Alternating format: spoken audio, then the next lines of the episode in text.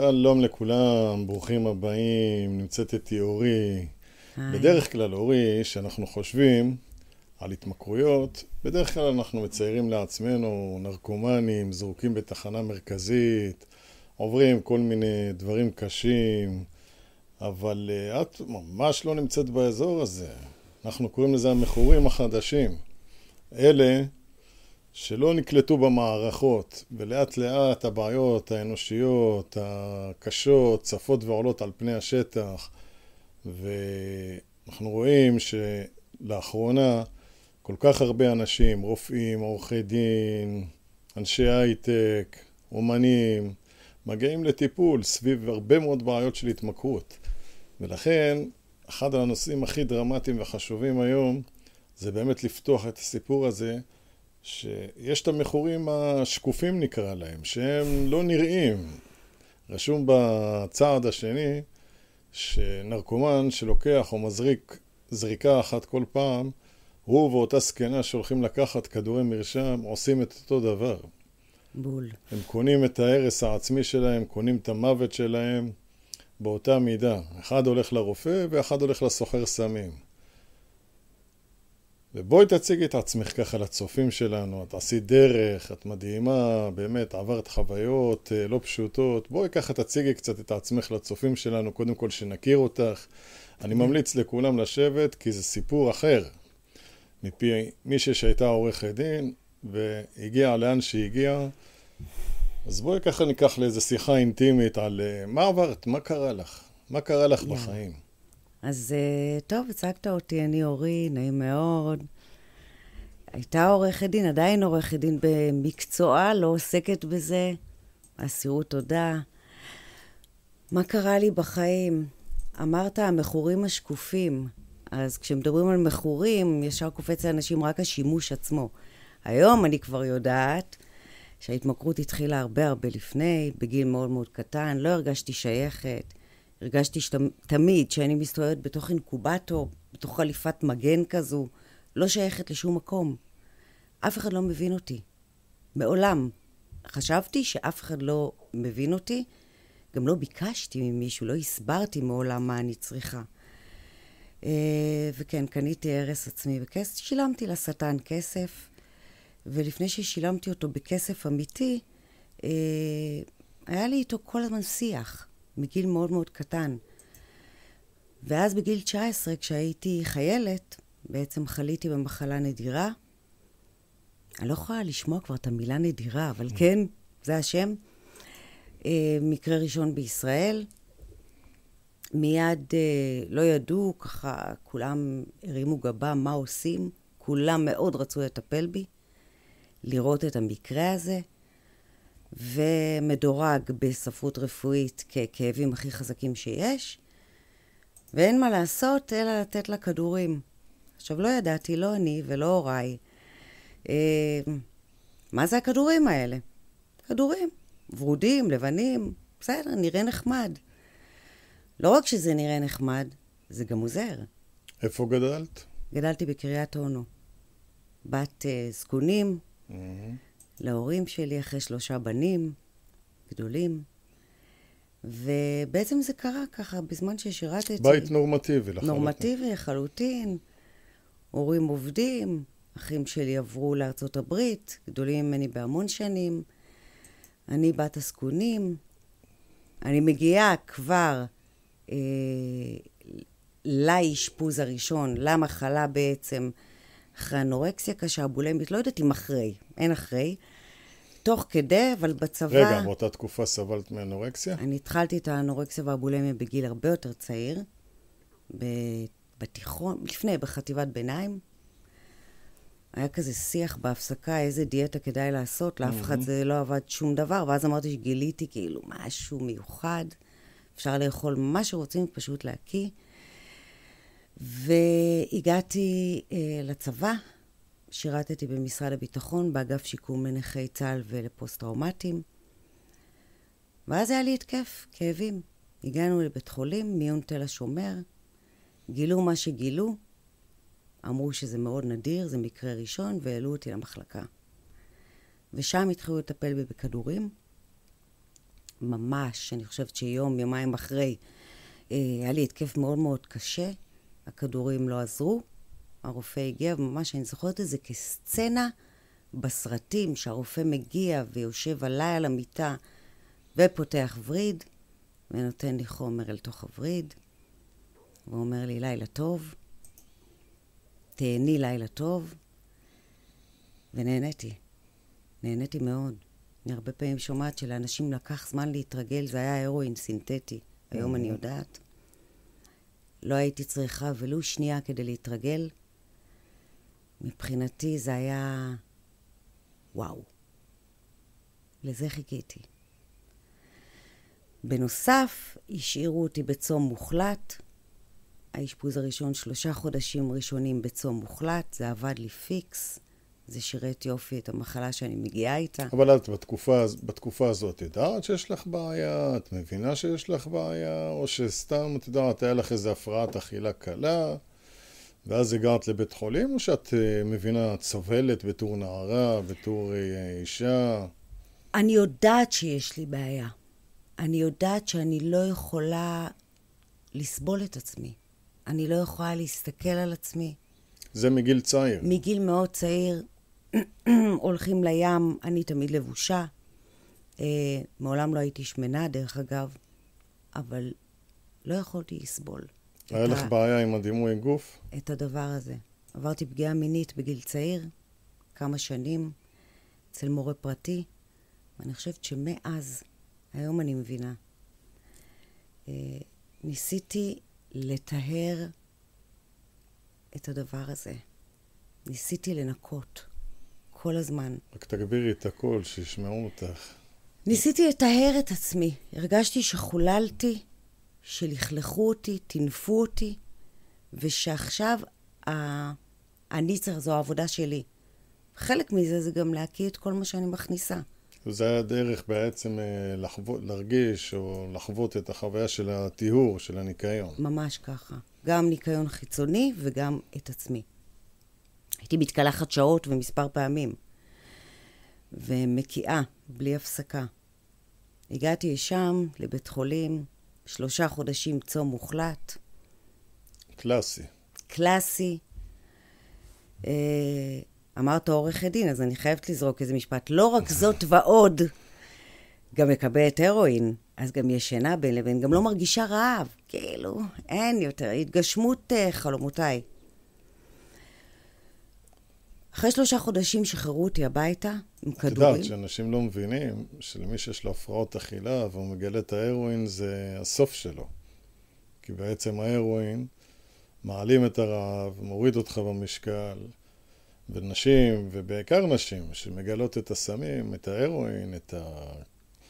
או אוקסיקונטין, או פרקוסט, או כל הכדורים הסקסיים או פנטה, פתאום מגלים שאפשר גם להרגיש טוב, גם להיות, להיות מסטולים וגם להיות רזים.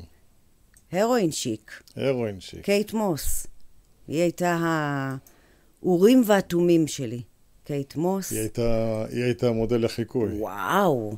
המראה עם השחור, עם הכל, זה כאילו, ככה בדיוק אני רוצה. אמ, כשאמרו לי שאני נראית טוב, מבחינתי זה היה השפלה.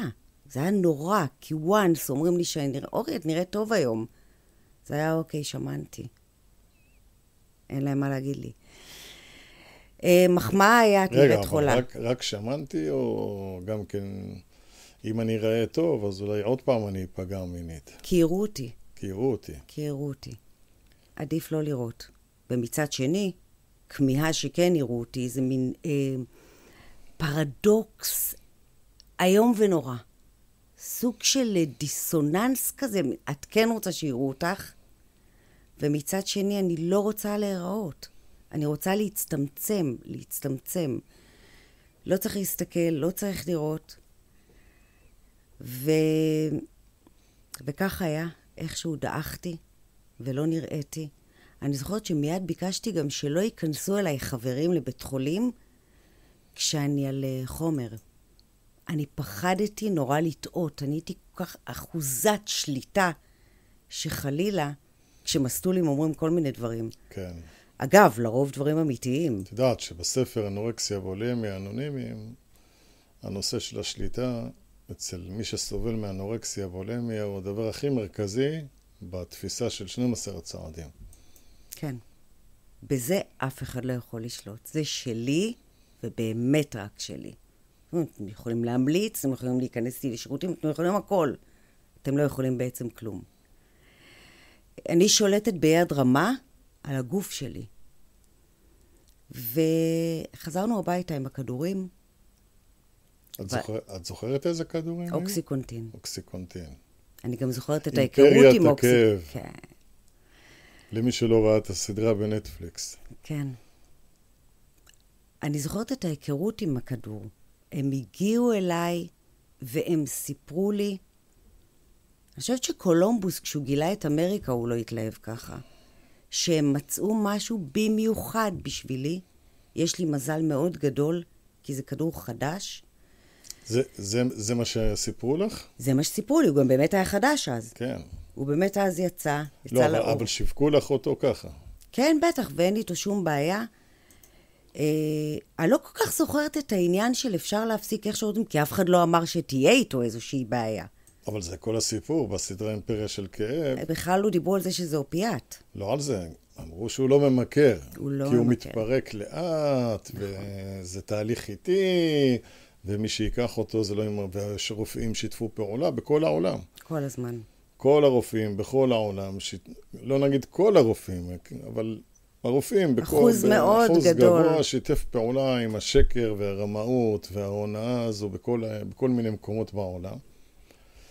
ותראי מה קורה בארצות הברית, אני נחשף לסרטונים שאני רואה, אני מזדעזע ממה שקורה ברחובות שם, שזה פשוט בפלורידה, במיאמי, בלוס אנג'לס, פשוט מטורף. מזעזע. מזעזע. יצא לי אתמול לראות מאות סרטונים מנרקומנים שזרוקים שם ברחוב, כמו פסלים כאלה, מהסוטול שלהם, מהזה. ננעלים. ננעלים. כן, כן.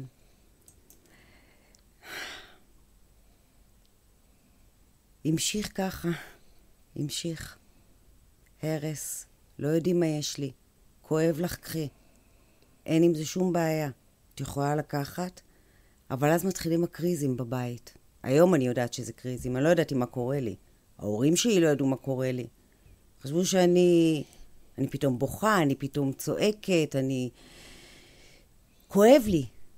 כואב לי ולא רק בבטן. כואב לי בגוף. וכשההורים שלי, כשאימא שלי התקשרה לרופא, הוא אמר, אה, ברור, זה חומר ממכר. זה ממורפיום. היא סובלת מקריז. אף אחד לא אמר. אף אחד לא אמר. אמרת רופאים, היום אני מזהה אותם לפי אה, התג, אם אתה רואה mm-hmm. את החברה של התג, של היומן ושל העט, אתה יודע שזו התרופה שכרגע... כי מה, הם, הם, הם מחלקים להם עטים? כן, בטח. וכל מיני דברים. כן, ואז כולם עם העט של אוקסיקונטין, וכולם עם הדפים של אוקסיקונטין. הכל זה אוקסיקונטין. בואי נגיד ככה, הכל זה שיווק. שיווק... אגרסיבי. ממש. זאת אומרת, אין מצב שאתה לא תראה את זה. וזה מבטיח לך בריאות וחזרה לשגרה. ואת ילדונת, בת 19. ניתן לך את זה והכל יהיה בסדר. הכל היה רע. שילבו עם זה כמובן פסיכיאטרים, הכניסו כדורי שינה, כדורים לעיצוב מצב רוח. אני אמשיך עם השנים כי זה לקח לי קצת יותר מ... בוא נגיד ככה, השבוע הייתי במרפאת כאב עם הבן שלי, שסובל מפריצת דיסק, הרופא רצה לתת לו איזשהו כדור, למרות שהבן שלי אמר שלא כואב לו, הוא בסדר. זאת אומרת, הוא אומר לו, הכאבים מעירים אותך בלילה? הוא אומר, לא. בטוח? בטוח. אמרתי, טנק לא מעיר אותו בלילה, אז הוא... אוקיי, אז נרשום לך ליריקה. אמרתי, תעצור. לא, אמא, אין לך מה לדאוג, זה לא קבוע, זה שבוע. אז אמרתי, הלא קבוע אצלי, השבוע נמשך 25 שנה. בעצם את יוצאת למסע של 25 שנה. כן. ותוך כדי זה גם את הולכת, לומדת עריכת דין, עושה דברים, מתחתנת, מביאה ילדים. מתחתנת, מתגרשת, אה, יולדת את הגדולה שלי, אה, מתגרשת, הולכת ללמוד משפטים, מסיימת תואר במשפטים, מסיימת התמחות, מכירה את בעלי בהתמחות. אה, בעלי הנוכחי, יולדת עוד שני ילדים. תוך כדי השנים עוברת 22 פעמים פתיחות בטן מלאות. אין לי הרבה איברים, אה, אין לי חלקי חילוף כמעט בבטן. אין לבלב, אין טחול, אין חצי מעיים, אין חצי קיבה. כל מה שאפשר לקחת, לקחו ממך. לקחו, יש לי כרטיס אדי, אבל... זאת אומרת, אני יכולה לתרום. לא, ש... לא, לא יהיה מה לתרום. נכון, אבל לפחות יגידו בן אדם נחמד וטוב. כאילו איזו אישה. חושבת על כולם. את נדיבה על פרש. ממש. הנדיבה הנדירה. כן. אה, וואו. אתה לוקח אותי כזה, אתה אומר למסע של 25 שנה, זה מסע, מסע שאספתי, עברו איתי במסע הזה עוד הרבה אנשים, וצירפתי שלושה ילדים. זה ההורים שלי איתי, זה בעלי איתי, זה שלושה ילדים שרואים, ששומעים, שחווים. אני הגזמתי עם הכדורים. אבל לא הייתה שום בעיה. נתנו לי. את, uh, אני אמרתי בדיוק מה לתת לי, כמה יעזור לי, כמה לא עוזר לי. כשהעזו להגיד לי לא, חטפו. זאת אומרת, אני הייתי מגיעה לבית חולים כמו לבנת חבלה. אם מישהו יעז לומר משהו, אני מתפוצצת. שני אנשים. נורא נחמדה ושקטה, ומצד שני, בקבוק תבערה מתגלגל, וכולם חטפו את האש. הידרדרתי לסמים קשים מאוד.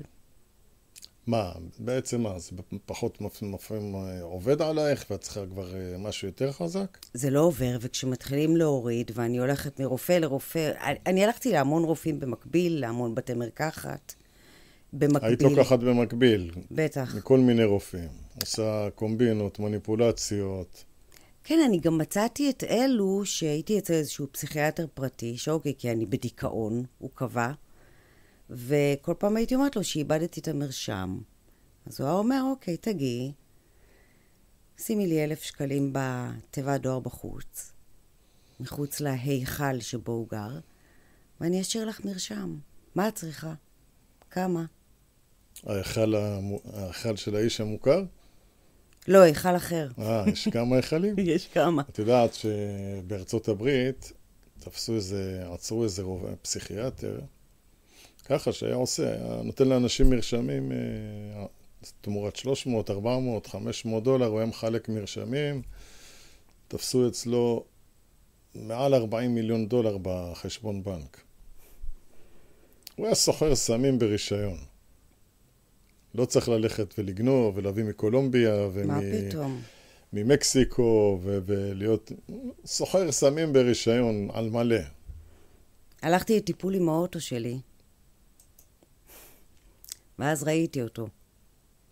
את זה שהשארתי לו, ראיתי אותו קונה את הרכב הכי מפואר שם, הסתכלתי עליו. הוא לוקח, הוא ממש הזמין את הרכב הכי מפואר שם. ואני מסתכלת, התחלתי ללכת לכיוון שלו, להגיד לו, אתה יודע, צמיג מצד ימין, זה ממני. ממי השאר? בסוף לא עשיתי את זה, אבל הכעס שלי היה כל כך גדול. כן, הכמויות של הכספים, אני פשוט עבדתי בזה. אלו היו חיי. הגעתי למצב, אבי, שאני לא יכולתי בלי. זה היה מאיר אותי בלילה. הכאבים בגוף מהקריז. אף אחד לא אמר מעולם לי או למשפחה שלי שזה קריז. הם הלכו איתי שבי אחריי. אחרי שכרתו לי את הלבלב וחזרנו מהשתלה בארצות הברית, לא היה לבלב, מה את אומרת שכואב לך? אז הגיע איזשהו רופא ואמר, יש מקרים נדירים, שוב נדיר, שיש כאבי, אה, כאבים בעצב, כמו כאבי פנטום. אין איבר, אבל הוא עדיין כואב. אמרתי, זהו, בינגו. ניצחתי שוב. ולאורך הדרך השגתי תעודות. תעודה במשפטים, אה, הגעתי אחר כך לבחירות, בעיר, בכנסת, לרשימה בכנסת, נואמת, מדברת, למדתי משחק, למדתי גישור משפחה, גישור בחברות. מה לא עשיתי? וילדתי ילדים כנגד כל הסיכויים. ואני חושב שזה הדבר הכי חשוב בסיפור שלך, שהוא לא סיפור קונבנציונלי. האישה הרגילה, אפילו לא רגילה, יותר מהממוצע, עושה דברים, פעילה, עובדת, אקדמאית, תל אביבית, עושה את כל מה שמצופה מהאנשים המצליחים לעשות בחיים שלנו. Mm-hmm. וזה פשוט מטורף, כאילו, תוך כדי התמכרות פעילה במשך עשרות שנים. אני חושב שזה אחד הדברים הכי דרמטיים והכי משמעותיים בסיפור שלך. את יודעת, כשאני ראיתי את הסרט, אני לא, לא הייתי צריך את הסרט בשביל להבין מה קורה, כי כבר לפני, כשאני התחלתי להשתמש בסמים, רופאים היו ברצון רב נותנים לך מרשמים תמורת כסף, היו נותנים לך ספידים, נותנים לך היפנודרום, סמים קטלניים. ואני מכיר את ה... אני בשבילי כאילו לראות את הסדרה אימפריית הכאב, על ה...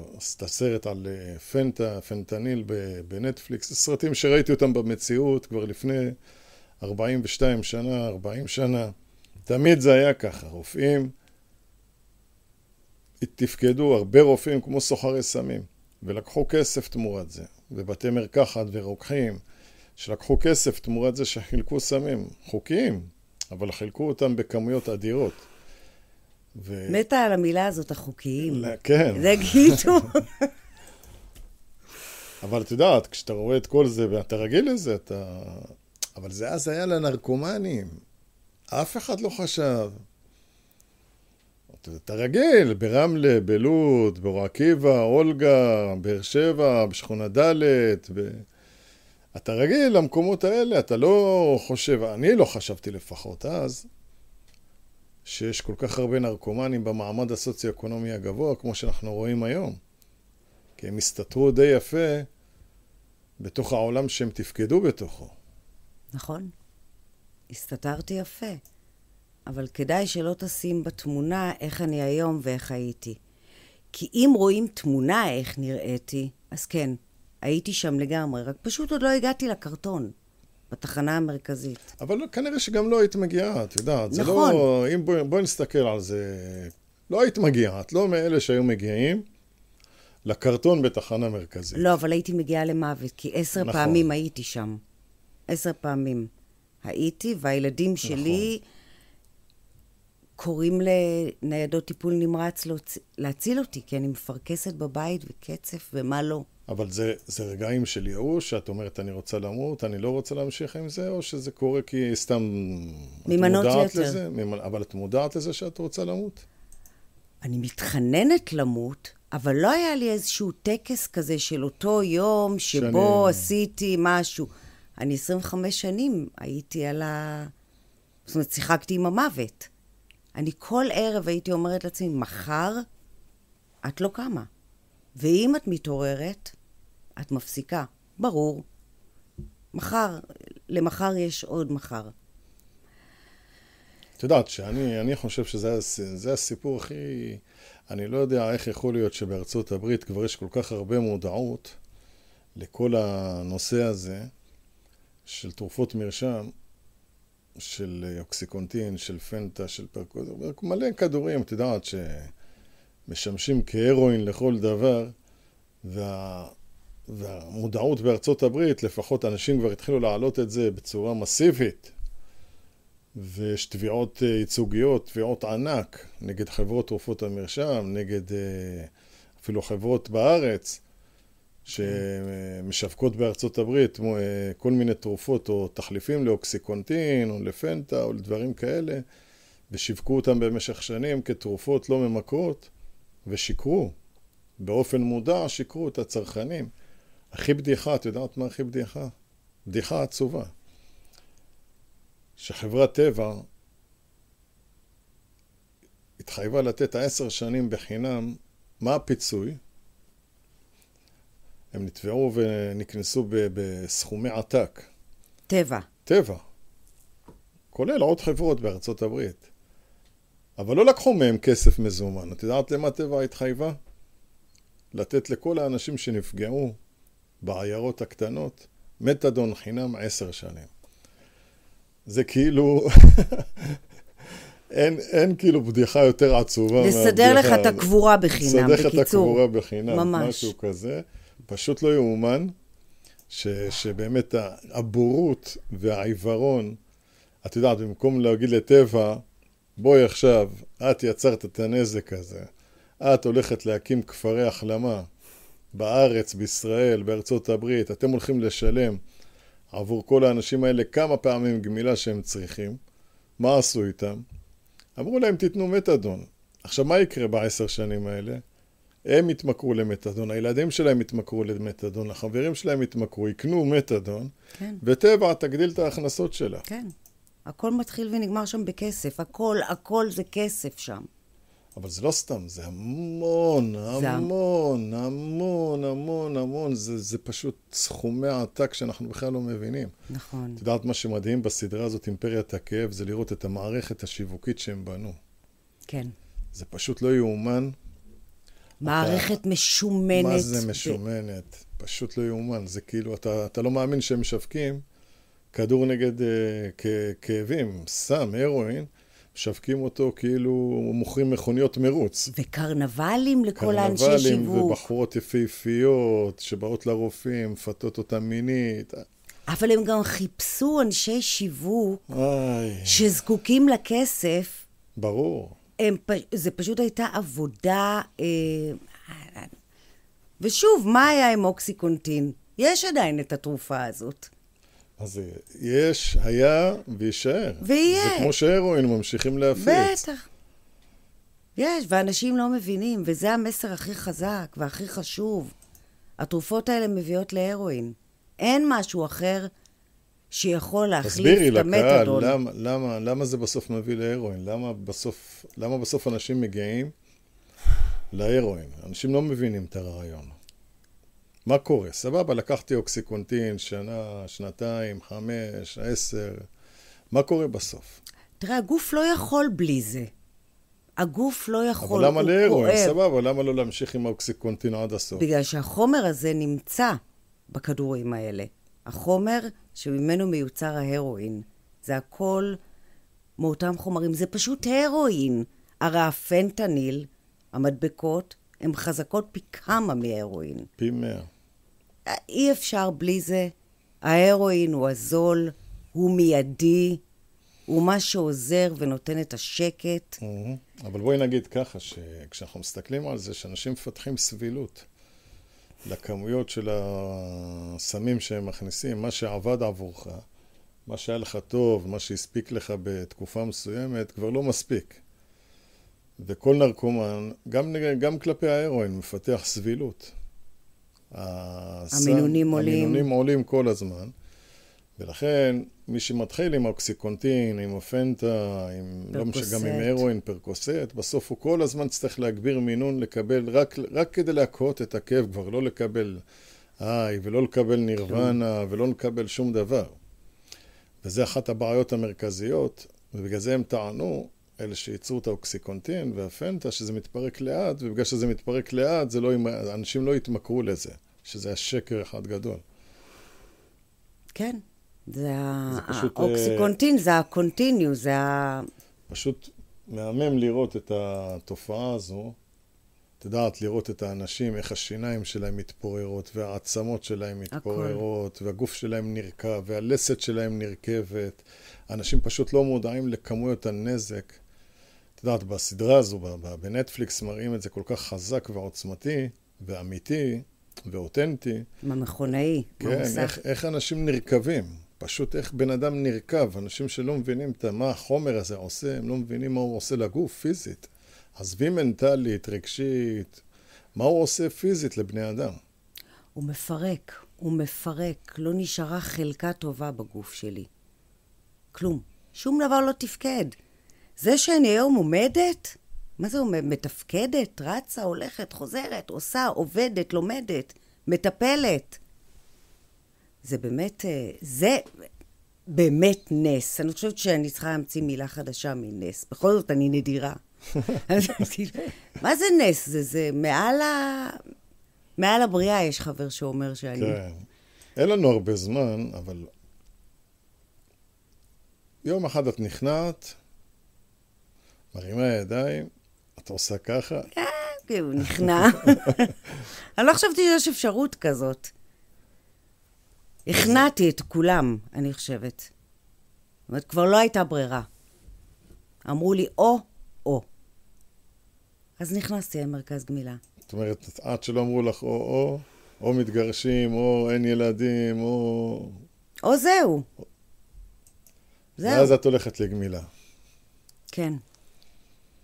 אני הולכת לגמילה, והבעלים של המקום לא חשב שאני אחזיק שם יום אחד.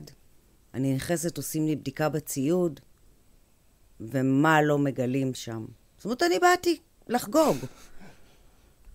מה זה לחגוג? באתי עם התרופות שלך. בטח, מה, שלושה חודשים עכשיו, סדנאות, סבבה, אנשים, נחמד, אני אראה מי אבל שם. את, חו- את בן אדם חולה, אז באתי עם התרופות, לא? כן, זה תרופות שלי, הכל הרופא רשם. הכל. עכשיו, רשמו לך מה? 15 כדורים כל שעה? זה מה שהרופא נתן, אני לא מחליטה שום דבר.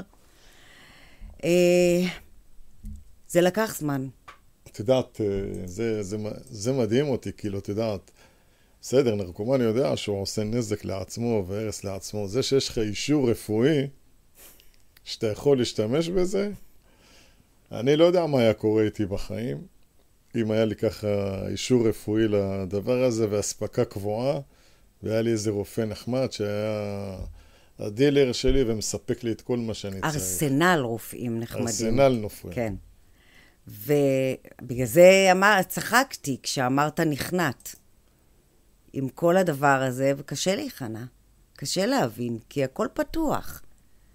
אפילו במרכז גמילה, כשהעבירו אותי באיזשהו שלב לסבוטקס, הרופאה שהיה מרכז גמילה הלכה לאיזושהי ועדה במשרד הבריאות, היא חוזרת והיא אומרת לי, קוראת לי, אורי, אורי, יש לנו אישור, את יכולה לקבל סאבו כל החיים.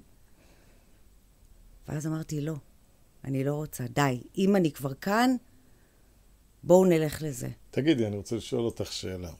בתור אחת שעברה את כל המסע הזה, מה דעתך שבמרכזי גמילה, ובכלל בני אדם שמחפשים עזרה, בכל מיני מצבים, מי שמנהל את הטיפול, מי שקובע, זה פסיכיאטרים, נרקולוגים, רופאים. מה את חושבת על הסיפור? הם, הם הרי אלה ששותפים לפשע. חד משמעית לא. לא מה. הם לא יכולים לקבוע את, ה... את הטיפול מנהלים. התרופתי. הם מנהלים, את יודעת מה, מה יש במשרד הבריאות. במשרד הבריאות יש נוהל, והנוהל הזה קובע שזה בכלל לא משנה איזה איש מקצוע אתה. נכון. אם אתה לא פסיכיאטר, אתה לא יכול לנהל מקום כזה. זאת אומרת, למרות שהם מנה- הבעלים של המרכזי גמילה, הם המנהלים בפועל, בפועל מי שאחראי, זה זה. הפסיכיאטר. וגם יש להם פרוטוקול של גמילה, שזה אומר עוד כדורים, עוד כדורים אחרים. וממה שאנחנו רואים היום, יש, לא כולם, אבל הרבה אנשים יוצאים מתוך מרכזי הגמילה, מכורים לכל מיני כדורים. אנשים שאולי אפילו, אפילו כדורים שהם לא הכירו ולא ידעו בכלל שהם קיימים. בגלל שרופא, כשהוא ניגש, או פסיכיאטר, שהוא ניגש לפציינט, הוא מנסה להקל לו על הסימפטומים. נכון. את יודעת שאנחנו, אני גם היה לי הרבה שנים מרכז גמילה, ורוב האנשים בזמנו היו, היו, היינו גומלים אותם על יבש. היו כאלה שהיו מקבלים, את יודעת, לארבעה ימים, שלושה ימים, קצת להקל עליהם בימים הראשונים, את הכאבים, שיוכלו לישון, כי בן אדם שלא ישן הוא יכול לקבל uh, סיבוב. אז שלושה, ארבעה, חמישה ימים, וישר על יבש, כאילו, תסבול, תרגיש, תקיא, תשלשל, אנחנו נעזור לך, ננקה. אז היינו שמים אנשים לידם, מנקים להם, מכניסים אותם למקלחת ארבע, חמש, שש, שבע פעמים ביום, מעמידים אותם על הרגליים. היום בן אדם יכול לבוא על שימוש, לא, אפילו לא בהרואין. הוא יכול ממש לבוא לא. על שימוש בקוקאין, ועל כל מיני דברים כאלה, כן. והוא יצא נרקומן של תרופות. עבדת, ראית את זה, לא? עבדתי וראיתי את זה. יש כדור נגד דודה מאלכוהול, יש כדור נגד דודה מקוקאין. די, נו באמת. איזה כדור יש לדודה בקוק? אז אנשים היו כל הזמן עושים קוק ולוקחים כדור כשיש דודה. אין. ואז זה מה שאני עשיתי, ואמרתי לרופאה, אני לא לוקחת כלום. זה היה אחרי ארבעה ימים עם סבוטקס. אחרי זה סבלתי מקריז חודש וחצי. זאת אומרת, זה גם לא... זה לא באמת עוזר אחרי הכמויות שעשיתי. באתי מפוצצת. היא אמרה שאם עושים ככה בגוף שלי, זה כמו קופסת כדורים. כן, אני, אני פשוט לא רציתי יותר. זהו, אני שבעתי. אני סבלתי מאוד, לא היה לי כוח יותר. אנחנו עוד מעט צריכים לסיים את השיחה הזו, כי יש לך קבוצה להעביר היום, אבל תגידי, בשיא שלך, לאיזה כמויות, כמה כדורים, סתם בכמות, יכולת לקחת ביום? בימים החזקים שלך, לאיזה כמות של כדורים הגעת? לקחתי בבוקר עשרה אוקסיקונטין של 40 מיליגרם. בצהריים הייתי משלבת עוד 20 פרקוסט, לא להיבהל, בין לבין סמים אחרים. כל יום בצהריים הייתי לוקחת 20 כדורים של חצי מיליגרם קלונקס, כי זה צהריים. בערב אותו דבר בדיוק, אוקסיקונטין, אה, בקבוקים של אוקסיקוד פורטה, הייתי צריכה לקבל חמישה cc, הייתי לוקחת שני בקבוקים בבת אחת, פלוס כדורים, זאת אומרת את הכדור הייתי בולעת עם אוקסיקוד פורטה עם הנוזל. ובלילה לוקחת 40 בונדורמין ועוד 20 קלונקס. איך אני חיה לא יודעת. אין לי מושג. תקשיבי, זו תופעה. כן, כל זה, והייתי 40 אנחנו... קילו בערך. איך אני חיה? את יודעת, בטח אנשים יגידו, יסתכלו, יגידו, אה, אני סתם מקשקשת, מדברת שטויות. אני אישית לא לקחתי כמויות כאלה של כדורים, אבל היה לי דוד שהיה צנום כמוך, בגודל שלך, טיפה יותר גבוה, רזה, רזה, רזה. ובגלל שראיתי בעיניים שלי את הכמויות של הכדורים שהוא היה לוקח, אז אני יכול באופן מלא להאמין לך, ואני גם רוצה שהצופים יאמינו לך, שכמה שזה נשמע מטורף, לא אנושי, לא אמיתי, לא יכול להיות, אני, בגלל שראיתי את זה בעיניים, אני יכול ככה לתת לך חתימה שכל מה שאת אומרת אמת לאמיתה. כי ראיתי את זה בעיניים, ואצל הרבה אנשים סביבי שחייתי איתם, אני אהבתי רק סמים. פשוט אה, עולם הכדורים היה רק כשלא היה סמים, הייתי פונה לעולם של הכדורים. אבל ראיתי הרבה סביבי, שגם סמים וגם כמויות עצומות של כדורים, בטח אנשים אומרים, אז מאיפה משיגים כאלה, מי נותן כאלה כמויות של כדורים? את יודעת, מי, מי זה, את יודעת, אני בבית של אה, דוד שלי, היינו פותחים את הארון, אלפי, עשרות אלפי כדורים היו בארון, מאות בקבוקי מתדון. כן. את יודעת, בגלל שראיתי את זה בעיניים, הוא היה קם בבוקר, שותה שני בקבוקי מתדון, 40-50 כדורים, שלא, לא ש, של היפנודרום, שזה פי... היפנודרום זה כדורים... היפנודרום זה כדורים הכי חזקים שיכולים להיות. שיש אישור לתת אותם רק לניצולי שואה, אגב, במדינת באמת? ישראל, כן. לא ידעתי. אז כנראה שהייתי ניצולת שואה בגיל 20, לא יודעת. אז כן. כן.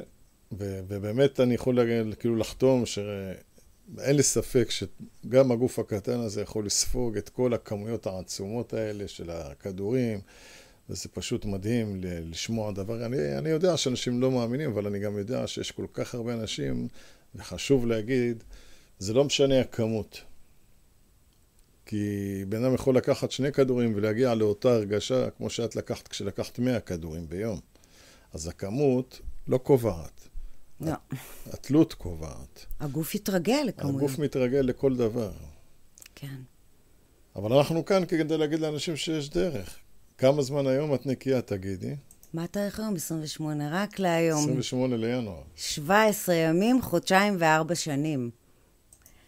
נקייה מכל חומר משנה מצב רוח ותודעה. מהכל, הכל, הכל. לא ועושה דרך, ולמדת פסיכותרפיה, ואת לומדת הנחיית קבוצות, ואת חלק מהצוות של תאותרפיה במרכז יום לטיפול בטראומה, התמכרויות, דיכאון, חרדה. כן, כן. והחיים עוד, אה, את יודעת, רק בהתחלה, ואת שואפת כמה שיותר להתפתח. ואני חושב שזה הדבר הכי חשוב. בסופו של דבר, את יודעת מה אני אומר, המסר של הרבה מאוד אנשים שהרסו לעצמם, שהפיצוי הכי גדול שבן אדם יכול לתת לעצמו זה שהוא ייתן לעצמו להתפתח בלי, כמו שהוא ידע לקחת סמים בלי הגבלה, שיתפתח בלי הגבלה.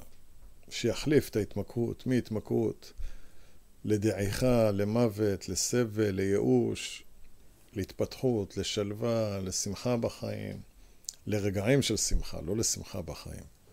לרגעים, בסדר. לרגעים. עכשיו נגיד, אה, כשאת מסתכלת על כל מה שקורה במדינה עם המלחמה, מה יקרה עם כל הפצועים? מה, מה, מה נראה לנו שיקרה? אה? הולך להיות קשה. הולך להיות קשה כי תרופות, תרופות, להשתיק אותם, להרדים אותם. ומבחינתי, המילואים שלי במדינה היום, והלוואי ואני אצליח לעזור בזה, איכשהו, זה לעצור את זה. לא. כדורים לא יפתרו את זה. זה שתרדימו אותם, זה לא יפתור את מה שהם ראו, את מה שהם חווים, את מה שהם מרגישים. אנחנו כל כך מבוהלים מאנשים שסובלים, שאנחנו מעדיפים להרדים אותם ולא לשמוע. ופה אולי הבעיה המרכזית, הכי מרכזית שיש, זה התפיסה של כאב. את יודעת, הסדרה נקראת אימפריה של כאב. כן. ואנחנו אומרים שמכאב לא מתים. אני לא מתתי מהכאב, את לא מתה מהכאב, אנחנו רואים פה אלפי, אלפי תלמידים שלא מתים מהכאב. יש לנו מאות פוסט, פוסט-טראומטיים כבר שבתוך התהליכים שלנו, הלומי קרב, לא מתים מהכאב. אנשים לא מבינים שמתים מכדורים, לא מהכאב.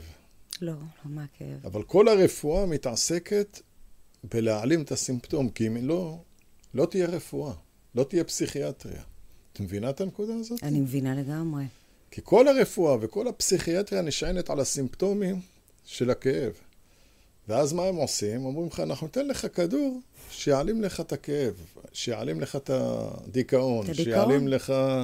את ההפרעת אכילה. את ההפרעת אכילה. את החשיבה הטורדנית. ובאמת, אחד הדברים, המתנות הכי גדולות של התוכנית ושל מה שאנחנו עושים, זה שאנחנו מתמקדים בשורש של הבעיה האנושית, ובשורש של הבעיה האנושית אנחנו לא מפחדים מהכאב. כאב הוא אבן דרך להתפתחות רוחנית בתוך החיים. אני חושב שכל הגישה לכאב, השפה, הטרימינולוגיה, החברה צריכה לשנות את כל הגישה שלה למה זה כאב ומה עושים עם כאב.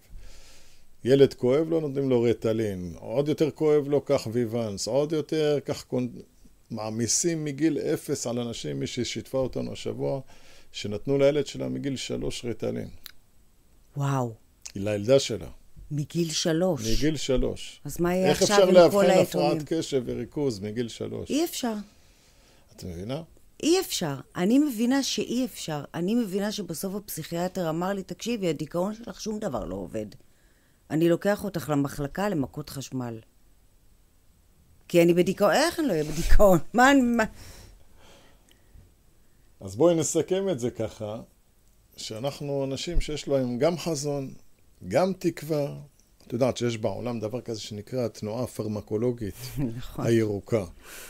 שהיא אמרה, אם הנרקומנים האלה יכולים לחיות בלי כדורי מרשם, בלי תרופות, בלי תחליפים, בלי... ולהרגיש טוב, ולהיות יצרניים ואזרחים מועילים, ול... ולהתפתח בחיים, אף אחד בעולם לא צריך תרופות מרשם. אולי, את יודעת, בקצה, בקצה, בקצה, וגם אז, רק כקביים ורק לתקופה מאוד מאוד קצרה. כי כשאתה אומר לבן אדם, אני לא הולך להעלים לך את הכיף, אתה אומר לו, אני מאמין בך. נכון. אני מאמין שאתה יכול לעבור את זה. אני מאמין שאתה יכול לגייס כוחות להתמודד עם זה. וכשהוא בא בוכה והרופא מרחם עליו, את יודעת גם מה הבעיה? שהרופא נתפס בעיניים של הבן אדם כמושיע. אלוהים. אלוהים. אלוהים. איך הוא אוהב אותי? הנה הוא נתן לי מרשם, איך הוא אוהב אותי? הוא רופא נתן טוב. לי... מה זה רופא טוב? הוא לא יכול לראות שאני סובלת, וואו, הוא, היה... הוא אנושי. הוא האימא האידיאלית שכל הז... החיים חיפשתי. בדיוק. שתהיה אימא מושלמת, שפשוט תיתן לי בדיוק כמה שאני רוצה, איך שאני רוצה, מתי שאני רוצה. ושיאמין לי, לא משנה מה. אימא שלי, גם כשהיה לי קצת חום, הייתה אומרת לי ללכת לבית ספר. פתאום רופא. מאמין לך. רופא מאמין לי. כאילו, זה... הזיה. וואו, נכון? וזה רופא. זה הכי כיף. זה נחשב, אה. טוב, מה נגיד ומה נספר? זה היה ככה ככה על קצה המזלג. אולי בפרק הבא ניכנס לעובי הקורה. ככה גם שיכירו אותך, גם שידעו מי את. קודם כל שיש לך קליניקה, שאת עובדת בקליניקה, נכון. שאת מטפלת בחסד. ואסירות תודה למקום הזה, ובאמת, אמרת, כל אחד צריך שיאמינו בו, כן. שהאמנתם בי, שהאמנת בי. מאמין בך עוד, זה רק, אני מאמין בך בצורה כזו שאני אומר שאת אפילו לא התחלת את המסע שלך בהחלמה, ואני רק יכול אה, לאחל לאנשים שצופים בך ורואים אותך, שיזכו להגיע אלייך, גם לטיפול, אמן. גם לשינוי, לא רק בהתמכרויות, בדיכאון, בחרדה, באנורקסיה, בולמיה. אני יודע אמן. כמה, כמה החבר'ה שלנו במרכז יום מתים עלייך, וכמה אור את נותנת להם, ותקווה, וידע, וניסיון. את כאילו הערסית האשכנזי הקלאסית. כשהוא רואה אותי בבוקר מגיעה עם האוטו, זה מה שככה הוא קורא לי, בואו רגע. כן, העורך כן, כן. דין. כן. זה, זה כיף לדעת שאנשים יכולים לעשות גם מהפכה, לא רק ב- ב- ב- ביום-יום, אלא מה חשבת, מה יהיה, מה, תה- מה יהיה הכיוון שלך בחיים? ופתאום הכל, אמרת, הייתי פנאטית בסמים, עכשיו אני פנאטית. בהצלחות ובהחלמה. בהחלמה, בהחלמה. אני הולכת עם זה עד הסוף. מגיע לי. מי שהולך על כל הקופה, על כל הקופה, אין ספק בכלל שהוא יחלים, שהוא ירגיש טוב, שיהיה לו שלווה, שיהיה לו סיפוק בחיים, וגם מבחינה מקצועית אין ספק בכלל שהוא מצליח. זה בכלל לא נתון לדיון. איזה כיף לי. כיף לא נורמלי. ממש, אני אורי, חיה. אורי, עכשיו אנחנו צריכים להפסיק, הייתי יכול להמשיך עוד ועוד לדבר איתך, אבל אנחנו צריכים לסיים, כי את הולכת למרכז יום, נכון. נכון? הולכת להעביר עדיין, להם הנה, קבוצה. מחכים לך, החבר'ה שלך פה, אז היא תכף באה אליכם. תודה לכולכם שצפיתם. בנו, ממש היה לי כיף. תודה רבה רבה. אוהב היה לי אותך. ממש כיף, אוהבת אותך. אוהבת אתכם.